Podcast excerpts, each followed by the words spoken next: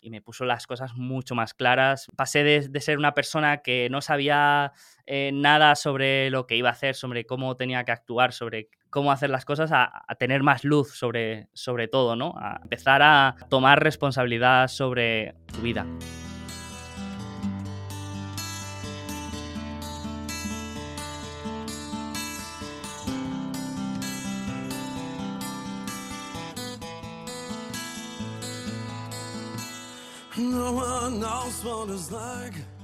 Muy buenas a todo el mundo, soy Adrián Susudio y esto es Charlando con Libros. Tenemos de nuevo aquí en el podcast a Sergio Falla. Vamos a hablar con él de sus libros favoritos, de sus principales posiciones en su cartera de inversión actualmente, ahora en mayo de 2022. Este podcast se va a publicar seguramente en junio, ya que tengo varios acumulados tengo la grandísima suerte de que últimamente muchísima gente ha aceptado la invitación a venir al podcast, así que estoy súper agradecido y se me van acumulando. El podcast tendrá alrededor de un mes de retraso sobre la grabación simplemente. Y para empezar, quiero preguntarte, Sergio, si podrías definirte un poco para el que aún no te conozca y explicar tus proyectos actuales. Los principales, porque sé que cada mes tienes uno nuevo. Sí, sí, sí. Antes de nada, muchas gracias por la invitación. Siempre es un gusto, ¿no? Cuando te invitan a, estos programas y, gente como tú creen que, es interesante, ¿no? Lo que puedo aportar, así que gracias. Y, también me siento raro, ¿no? Porque estoy, estamos grabando una especie de mensaje al futuro. Cuando lo escuché la gente, no sé cómo estarán los mercados ni cómo estará todo, pero espero que más o menos todo tenga sentido lo que vamos a decir. Y bueno, por definirme un poco, pues eh, soy una persona muy inquieta, que le gusta mucho hacer cosas y que bueno, que desde pequeño siempre le ha gustado el mundo de los negocios, la economía y todo lo relacionado con el dinero, ¿no? Desde bien pequeño siempre, además de estar en una familia emprendedora y que siempre mis padres han estado también relacionados con el mundo empresarial, pues yo siempre he tenido mucha inquietud por el dinero, siempre me ha interesado, siempre es algo a lo que le he puesto mucha atención y ya desde, joven pues ya hacía cualquier cosa para ganarme los dos euros como e, en Estados Unidos se, estila mucho lo del puesto de la limonada, pues yo siempre desde pequeño he hecho cosas parecidas, hasta a los 14 empezar a montar una especie de, de, garaje donde arreglaba las bicis y las compraba y las vendía de segunda mano. Lógicamente, mi vida ha tirado por la carrera de la administración de empresas y cuando empecé pues, a estudiar, todo lo que hacía era pensando en montar negocios y mi pasión era cuando en clase me tocaba hacer un, modelo de negocio y explicarlo y hablar de eso. Y entonces todo lo que hago está relacionado con eso. Hago muchas cosas desde divulgación eh, hasta consultoría, hasta trabajos eh, eh, externos de análisis, también hago formación, es decir, hago muchas cosas, pero siempre todo relacionado con el mundo de los negocios, las finanzas, la inversión y bueno, y con el proyecto principal que es Alfa Positivo, donde, donde pues tengo un podcast semanal que también pues traigo a invitados, expertos de alguna temática, a veces eh, hablo yo de, de algún tema y luego que también tengo una especie de, academia donde hago eh, sesiones en vivo, también hacemos cursos, eh, análisis de, de, empresas, ¿no? Y siempre orientado esto a, facilitar un poco este aprendizaje en este mundo tan complejo que cuesta tanto de ir aprendiendo porque es tan amplio y tan extenso, ¿no? Y, te puedes perder por tantas ramas que creo que está bien, ¿no? Un, producto que te lo facilite todo y te lo estructure un poco. Y luego, aparte de Alfa Positivo, que digamos que es el proyecto principal, mi bebé, que llevo desde pues 2019 prácticamente, pues entre la creación de la comunidad y, el podcast, también tengo una empresa de gestión inmobiliaria, también he estado bastante relacionado con el mundo del, real estate. Y bueno, pues hace poco también he empezado a crear una empresa relacionada con, la inversión y la gestión operativa de, propiedades, que bueno, que esto ya creo que, es menos interesante, pero básicamente es eso, ¿no? yo soy una persona que cuando le preguntan a qué me dedico, pues me, quedo en blanco, porque no, la verdad es que no sé qué decir, pero al final todo se reduce en que me encanta o me puedo considerar una persona con conocimiento y experiencia en el mundo de las finanzas y, a partir de ahí pues hago desde servicios hasta productos hasta creación de empresas, ¿no? Y, ese es un poco el resumen. También hago otras cosas como has comentado, eh, también trabajo, eh, hago trabajos para, una empresa, también eh, invierto en real estate, por ejemplo, pues de, de, mi cartera de inversión pues también lo puedo considerar casi un trabajo, ¿no? Porque también genera ingresos y me ocupa un tiempo importante. Así que no paro, puedo decir que la verdad eh, siempre estoy haciendo cosas, pero como son cosas que me encantan y, no me canso de hacer, yo me levanto por la mañana y ya estoy pensando en mi trabajo. Por lo tanto, pues puedo decir que he construido una vida que se adapta bastante a, a, mí, a lo que me gusta y a lo que disfruto haciendo. Qué bueno, un culo inquieto total. Me gusta siempre traer gente así porque sois muy interesantes. Alfa Positivo hay muchísimos cursos, no solo de inversión pura, también hay de Excel, de contabilidad, de Bitcoin.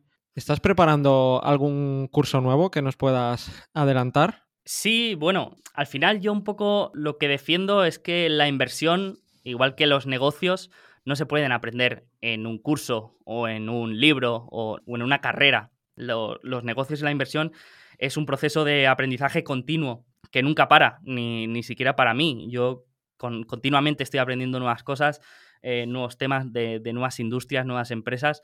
Es decir, eh, no, no, creo en un curso de inversión, ¿no? Entonces yo lo que, la filosofía que aplico en Alfa Positivo es la de poner a, la disposición de los usuarios el máximo número de, contenido relevante posible para que cada alumno siga un poco su curiosidad y, su, y lo que quiera aprender, para que vaya aprendiendo también poco a poco, día a día. Hay contenido para, estar 10 años aprendiendo una nueva cosa cada día. Y, eso es un poco lo que intento, ¿no? Eh, transmitir el conocimiento de, inversión y de finanzas a través del aprendizaje continuo. Y entonces por eso eh, tenemos pues, más de 15 cursos en Alfa Positivo. La mitad los doy yo, otros eh, que de, los que no tengo yo conocimiento, por ejemplo, has comentado el de Bitcoin, pues eh, tenemos colaboradores que también pues hacen contenido eh, magnífico y mm, como Pello, ¿no? Sí, exacto. Eh, Pello es, un bueno, es un crack, es un crack de todo lo que tiene que ver con Bitcoin, con ciberseguridad. Y por ejemplo, él es nuestro colaborador de este tema y él es el que hace los cursos, las consultorías, las sesiones en directo relacionadas. Y, esto, y hemos creado un, ecosistema fantástico de colaboradores, de comunidad, de, de todo. Y ahora mismo, pues trabajando en un curso que se llama El arte del análisis de empresas en profundidad, en el que, bueno, pues estamos intentando crear una especie de, estructura general para el análisis de, una empresa de manera holística, ¿no? Desde, desde el análisis fundamental del modelo de negocio hasta el análisis de riesgos, la valoración, el análisis de los estados financieros, la parte más cualitativa, el equipo directivo, un poco todo, ¿no? Pero cada mes estamos haciendo uno nuevo, así que cuando salga esto no sé en qué curso estaremos metidos. Muy bien. Y vamos ya a una de las preguntas que a más gente le va a interesar y es la de que nos digas al menos tus dos posiciones más grandes actualmente de la cartera, mayo 2022. Sí, sin problema. Eh, además son, son empresas que, que, he comentado. Una es Spotify y otra es Facebook, que ahora se ha, ahora ha hecho un rebranding a Meta y bueno, y son empresas que lo están pasando mal. Espero que cuando, cuando se escuche esto ya haya pasado un poco la tormenta, pero, pero bueno, sí que es verdad que todo lo que, lo que son empresas grandes y sobre todo empresas que habían estado habían sido favorecidas por la transición digital derivada de la, de la, pandemia y de los cierres de la gente, pues ahora sí que, que, es verdad que se está viendo más perjudicada y que está viendo una, una venta generalizada de, de, estas empresas tecnológicas. Pero... Has, ampliado? Eh, sí, sí, sí. Bueno, yo, yo, voy ampliando siempre, voy haciendo aportaciones periódicas y, sí, he ampliado en, las dos. Creo, sí, si invertí eh, cuando estaban al doble de valoración, de valoración que ahora, ahora las encuentro todavía mejores empresas y a un precio inferior, por lo tanto estoy hinchándome, se podría decir. ¿Y te has salido de alguna? ¿Estos últimos meses te has salido de alguna? He reducido, he reducido peso de algunas, pero no, no, eh, de salirme no no, no. De algunas que, sí que he visto más peligro o, que, lo pueden pasar más, lo, pueden pasar peor en un escenario de, recesión. Pues, por ejemplo, tenía una plataforma de, trading de criptomonedas que, me gustaba mucho y era muy rentable, pero sí que, sí que vi más riesgos en cuanto a un escenario de, bueno, de recesión económica, que es lo que parece que vamos a tener delante. En cambio, pues con Spotify o con Facebook son empresas que son rentables, que tienen caja neta, que pueden recomprar acciones, que tienen negocios muy resilientes y que esto me, permite navegar una recesión, una caída de mercado mucho mejor, porque sé que las empresas eh, no van a tener problemas, ni van a tener que ampliar capital, ni van a tener que endeudarse, ni van a tener que, ni van a tener caídas de ingresos importantes, ¿no? Entonces, por eso me gustan, por eso duermo tranquilísimo y por eso estoy deseando que caigan más para, para poder comprar más, porque mm, sí que es verdad que en estos momentos de caídas generalizadas, el tener una visión a largo plazo me parece una, ventaja competitiva, ¿no? Al final tenemos esta emoción tan fuerte que es el miedo, que lo, que lo que nos hace es eh, enfocarnos en lo que va a pasar la semana que viene y si va a seguir cayendo y si no. Pero si pienso en Spotify y en lo que puede ser de aquí cinco años, con el potencial que le veo al contenido de audio y con el potencial que tiene de monetizarlo a través de, de publicidad, pues eh, me cuesta mucho pensar que no va a ir bien, ¿no?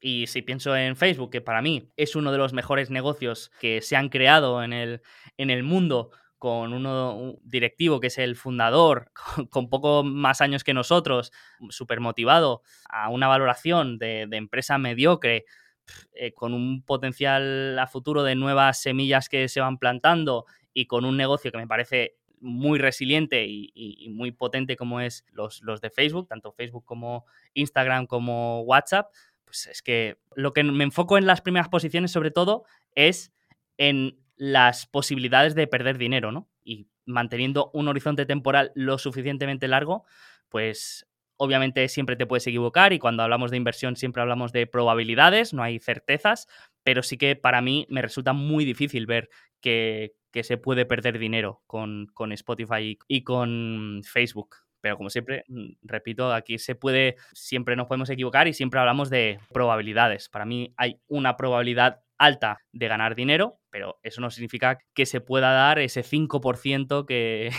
que es el que yo tenía contemplado para, para que no salga bien la tesis. Muy bien. Y en una empresa en la que te pondrías en corto, es decir, para el que no lo sepa, que te pondrías en contra, que piensas que vaya a ir mal en los próximos años? Bueno, esto es difícil siempre y, yo, yo nunca he sido inversor en corto por, por mi estructura mental.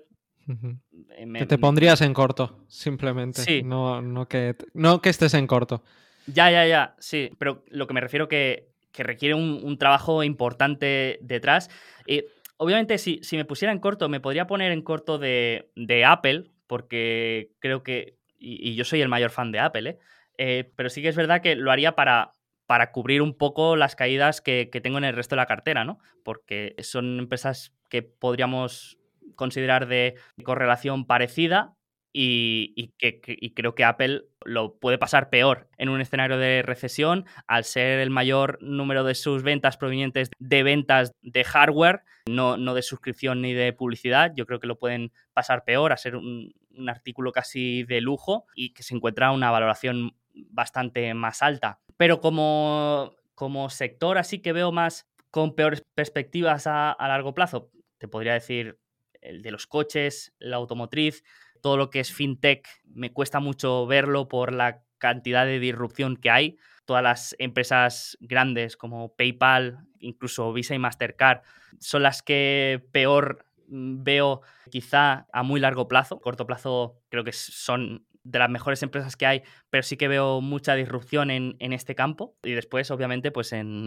las criptomonedas eh, mágicas con nombres raros que obviamente yo creo que la mayoría de los oyentes estarán de acuerdo en que tienen poco o cero valor. Y cambiando un poco de tema, ¿Cómo preparas tus podcasts de, Alfa Positivo y cómo preparas también las entrevistas? A ver, obviamente en cada episodio es diferente porque varía mucho si es un tema que ya conoces, si es un tema que, es nuevo para ti, pero en general cuando, cuando viene un invitado, cuando hablo con, con, algún posible invitado, yo ya he hecho trabajo antes, yo ya sé de la temática que habla, ya me he leído su libro, ya mm, más o menos lo he escuchado y ya lo conozco, por lo tanto eso ya es, ya es un trabajo. Después, con el tiempo, he ido tomando un hábito que es el de no preparar nada hasta el día antes del podcast. Y te voy a explicar por qué. Yo soy una persona, si, si haces el, no sé si alguna vez has hecho el test del eneatipo, ¿no? Y te dice un poco, son estos test de personalidad. Yo soy una persona que está en el rango del test más alto de, perfeccionismo, ¿no? Y, claro, al, publicar algo para tanta gente, siempre tengo la sensación de que no lo, he preparado lo suficiente, mm. el tema. Y puede parecer que estoy aquí como cuando vas a hacer la entrevista, ¿no? ¿Cuál es tu... ¿Cuál es tu defecto? ¿Qué defecto te pondrías? ¿no? Que Demasiado perfecto. Sí. no, no, realmente, realmente es, es un problema porque siempre tienes la sensación de, no haber hecho suficiente. Y yo a veces voy a las, a las grabaciones con los invitados y tengo la sensación de, nerviosismo por no habérmelo preparado lo suficiente. Luego el resultado sale genial, porque sí que me lo preparo realmente. Pero ¿qué pasa? Si yo, por ejemplo, esta semana voy a tener una charla sobre el uranio, sobre el sector de la energía nuclear, que es un mundo totalmente desconocido para mí, si me lo quiero preparar bien, voy a necesitar más de una semana para prepararme ese tema. Y después, yo he invitado a alguien para hablar de ese tema, pero yo quiero que hable él, yo no quiero hablar yo. Y a veces, cuando me preparo demasiado un tema, acabo hablando yo más que el invitado. Y obviamente no me gusta, no me gusta ir a un tener una charla con alguien de un tema que no tengo ni idea. Eso lo odio. Y, eso cuando lo ves en otros podcasts se nota. Y eso no me gusta nada. Y me gusta saber de lo que hablo y hacer buenas preguntas acorde a la temática. Pero sí que es verdad que como de rienda suelta, acabo estando preparando el, podcast más de, más de una semana. Y, y, al final, pues tienes muchas cosas que hacer y tienes que ponerte límites. Por eso no me preparo nada hasta el día de antes. Y en un día me permito estudiar todo lo que quiera, leer todo lo que quiera, buscar donde sea, leerme el libro que haga falta, pero me doy ese día para encontrar el equilibrio entre conocer de saber de lo que hablo, hacer buenas preguntas, pero tampoco ni que ocupe todo mi tiempo, ni que yo por inercia acabe tomando más protagonismo. Con la experiencia has encontrado un método para equilibrarte a ti mismo. Y vamos ya con tus libros favoritos, ya sean de no ficción como de ficción, si también lees?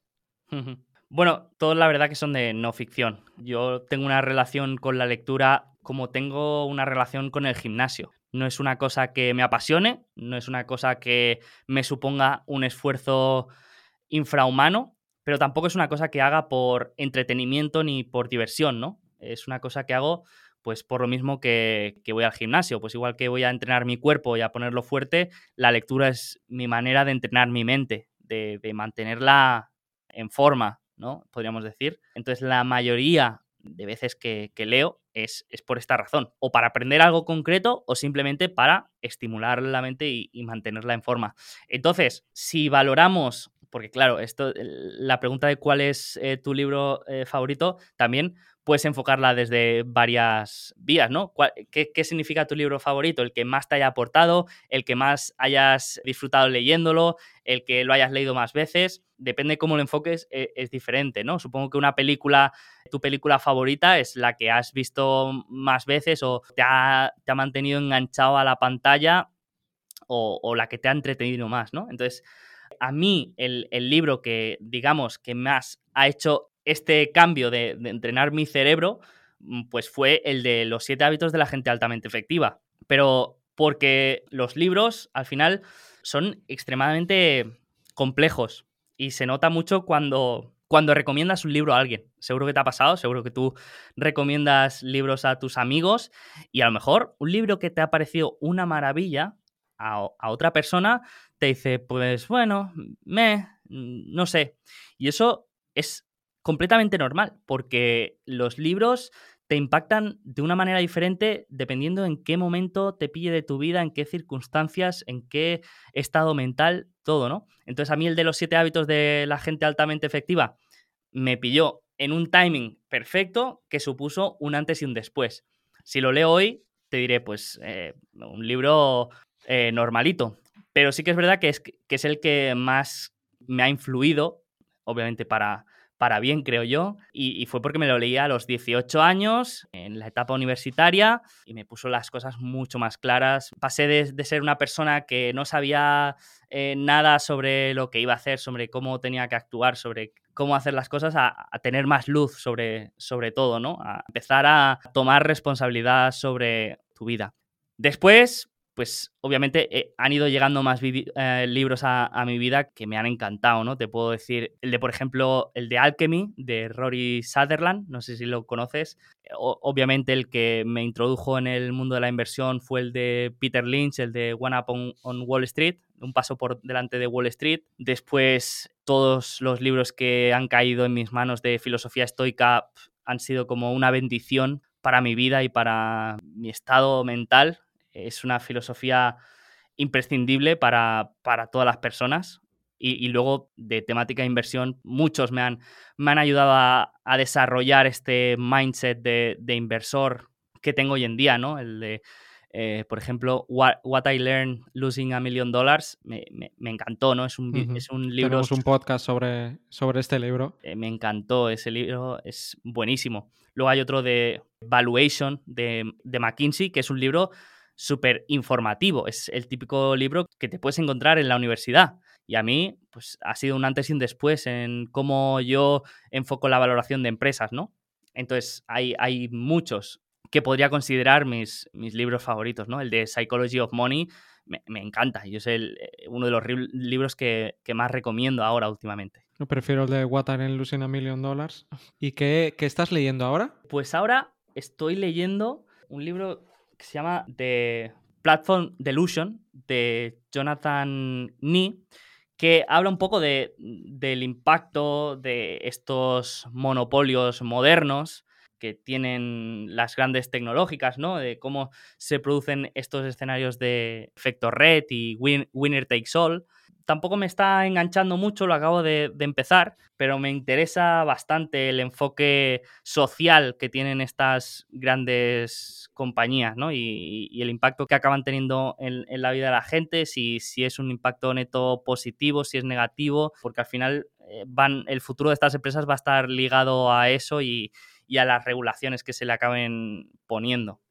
¿Y un libro que no te hayas podido acabar o el que más te dolió no acabarte? Tengo uno que me lo recomendó Lunaticoin, que es el de La rebelión del Atlas, que bueno, es, una novela y la verdad que no, he podido acabar ni, el segundo capítulo por, por un tema de, lenguaje, ¿no? Yo no estoy acostumbrado a leer novelas y cuando se usa un lenguaje tan descriptivo, ¿no? Eh, tan explícito, tan de explicarte en cada momento cómo es el lugar, cómo brilla el sol, cualquier mínimo detalle, pues me saca mucho, me saca mucho del libro y, me da rabia porque es un libro que, mucha gente me ha recomendado y que tiene ideas muy buenas y que tienes que adaptarte de alguna manera a, este tipo de lectura. Eh, lo que pasa que, que me, saca completamente de, de, la lectura, me, necesito un nivel de concentración muy alto y a veces me encuentro leyendo una página que digo, hostia, que llevo dos páginas aquí que no me he enterado de, lo que ha pasado y tengo que volver y, bueno, me, cuesta mucho la, lectura. Es el único. Eh, todos los demás, si lo he dejado es porque no me ha gustado, porque es malo y porque, no sé. ¿Y tienes pensado algún día escribir un libro? En verdad, yo ya sé la respuesta, pero...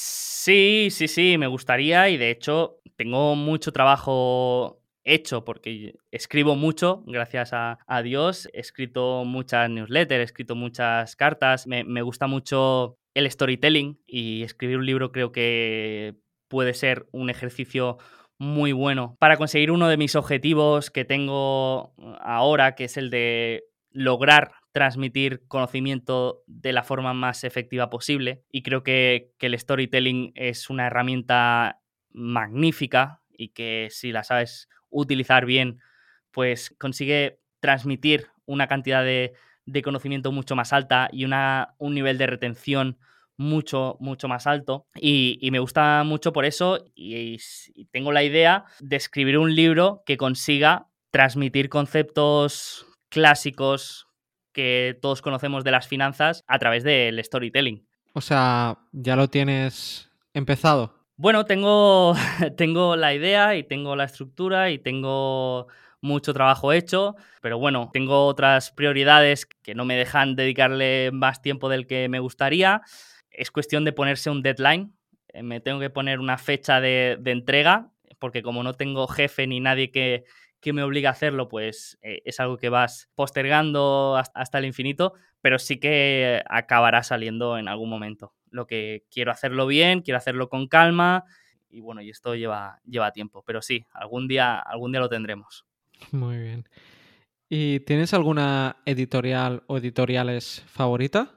Pues yo te diría Deusto, porque es, es, la de las pocas que, que, se han atrevido a apostar por la temática económica y por títulos más arriesgados que no, que no otras eh, editoriales más, más generalistas y, y, las traducciones están bastante bien. El problema que tenemos en la inversión y la, y la economía es que los mejores libros eh, están escritos en inglés, por lo tanto, una, una, buena editorial es aquella que sea capaz de, de, traducir libros que quizá sean más de nicho y más arriesgados y, y después que la, que la traducción sea, sea buena. Y creo que Deusto lo, lo hace bastante bien, tengo varios libros suyos y, aparte tienen muchos títulos de, de libros muy buenos de, de, literatura económica. Y ya para acabar, ¿a quién te gustaría que, invitáramos aquí para comentar un libro, para hablar de sus proyectos, sus libros favoritos? Bueno, alguien que conozcas, aunque sea a través de las redes y que sepas que, que suela leer. ¿Sabes a quién puedes traer? A Pello, que hemos hablado de él, que bueno, se ha leído toda la literatura de, de Bitcoin y podéis hablar del patrón Bitcoin, que es un libro muy bueno. Aunque no te interese Bitcoin, eh, es, es, muy bueno para aprender mmm, conceptos de economía básica como la inflación y el origen del dinero. Es, me parece buenísimo. ¿Sabes y... qué pasa? Que a Pello quiero escucharle con algo que no sea Bitcoin. Ya se lo dije en su momento porque él es muy inteligente y sobre Bitcoin ha hablado muchísimo y creo que ya hay mucha información publicada por él sobre el Bitcoin y quiero que venga a hablar de algún otro tema. Así de, así de claro se, se, lo dije, ¿sabes? Porque quiero que salga de, ese, de esa etiqueta de señor Bitcoin. Sé que tiene mucho más y entonces estoy en esa, en esa lucha con él para que salga de, de, ahí y se lea algún otro libro que, que podamos comentar y obviamente a colación me acabe hablando de Bitcoin, como siempre. Hombre, si traes a Pello, el tema va a salir. Es, es inevitable. Inevitable. bueno, pues desde aquí los dos mandamos un mensaje a Pello para que salga de su zona de confort y, y venga y comentemos un libro. Sí, seguro que, seguro que se anima. Pues muchísimas gracias, Sergio, por haber aceptado la invitación, por haber venido y por haber pasado este, este rato juntos. Nada, un placer y enhorabuena por, por el podcast, que, que yo sé lo que el trabajo que hay detrás, así que te felicito por el trabajo. Además, mm, eh, un, podcast de, libros creo que, que, no hay ninguno en español, así que te doy la enhorabuena, así de, de, de temática de emprendimiento y, y mejora personal. Yo creo que no conozco ninguno al menos, así que te doy la enhorabuena y te deseo lo mejor y que, y que sigas trabajando, que seguro que saldrán buenas cosas de aquí. Muchas gracias y hasta la próxima. Behind blue eyes